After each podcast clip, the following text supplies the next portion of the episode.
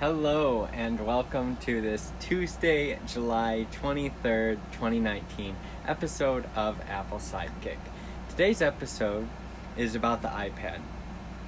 And the, um, the reason that I'm excited about iPad OS is probably because it's by far the biggest shift in the iPad since it was released. And I was looking at some videos earlier and I was going through Apple's website and I'll bring it up real quick again. The biggest things with it is that it makes it much more like a, a laptop.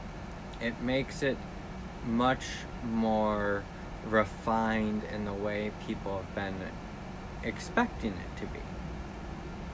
And I look through the, the lineup, there's the iPad Pro, which is a great device.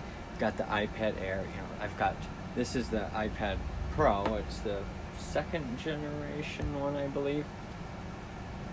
Yeah, second generation one. They had the iPad Air, the iPad, uh, which is a cheaper version, a little thicker, and then the iPad Mini, which the iPad Mini is a great device. It does offer uh, higher storage capacity up to 256, whereas the iPad, it's got the A10 Fusion chip versus the A12 Bionic chip that's in all the rest of the devices. So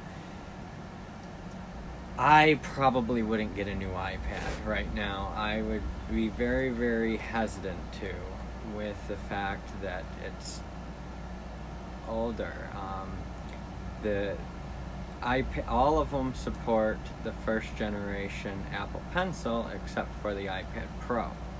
That you need the second generation Apple Pencil, which is confusing. I like my Apple Pencil. I think it makes the device uh, into something completely different. Now, one of the things is it does die even when you're not using it.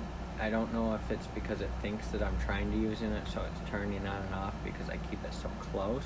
It says it's at 30%. It charges pretty fast.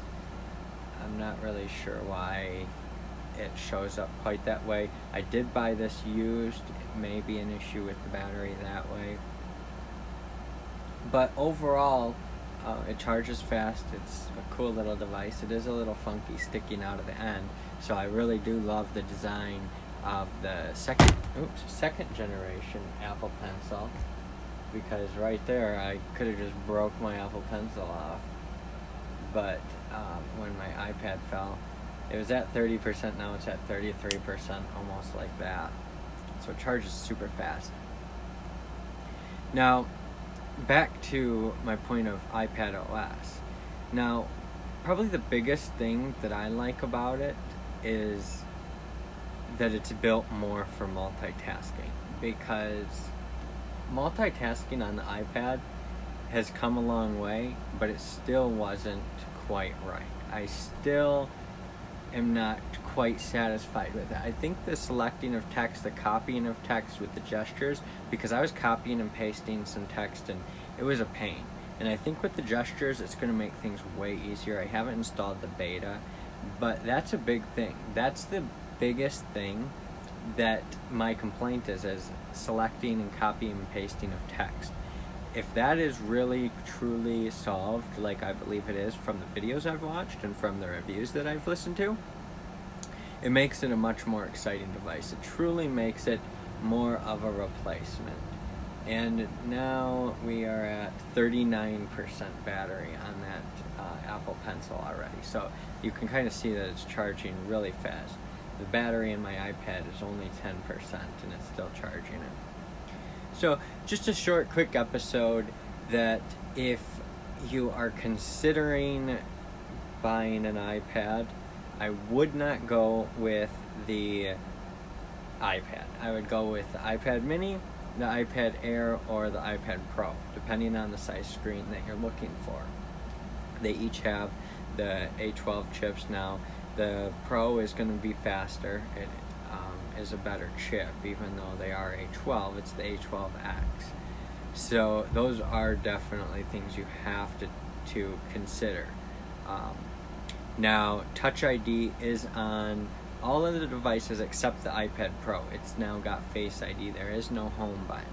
that makes it kind of unique. I really do like the design of the iPad Pro. I do like that it's up to one terabyte of storage versus 256 gigabytes of storage on the iPad Air and iPad Mini, and only 128 gigabytes of the iPad. So there is a significant difference in the iPad Pro. It does come in two different sizes. I heard that the uh, the 11 inch is a great size. I have the 12.9 inch, and I like it, but it's considerably smaller in the newer generation because the bezel makes it really nice. So I feel like it would be even better. But the smaller device, it's really uh, a push pull between them. It's it's hard. It makes it really difficult to decide. You want them all. I think I would I would probably be able to use an iPad Mini and my iPad Pro and my iPhones and my Mac and still, uh, you know, feel like I'm making use of all the devices.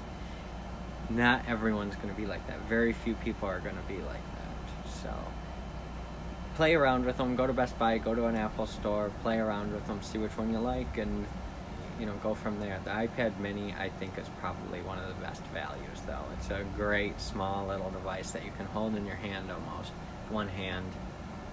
Uh, it's like a big cell phone, a phablet. Haven't heard that word in a while. I heard it on a, podcast from 2015. I was like, oh yeah, we haven't heard of phablets in a while. Apple killed the phablet. so that's all for today. Thanks for another episode of Apple Sidekick.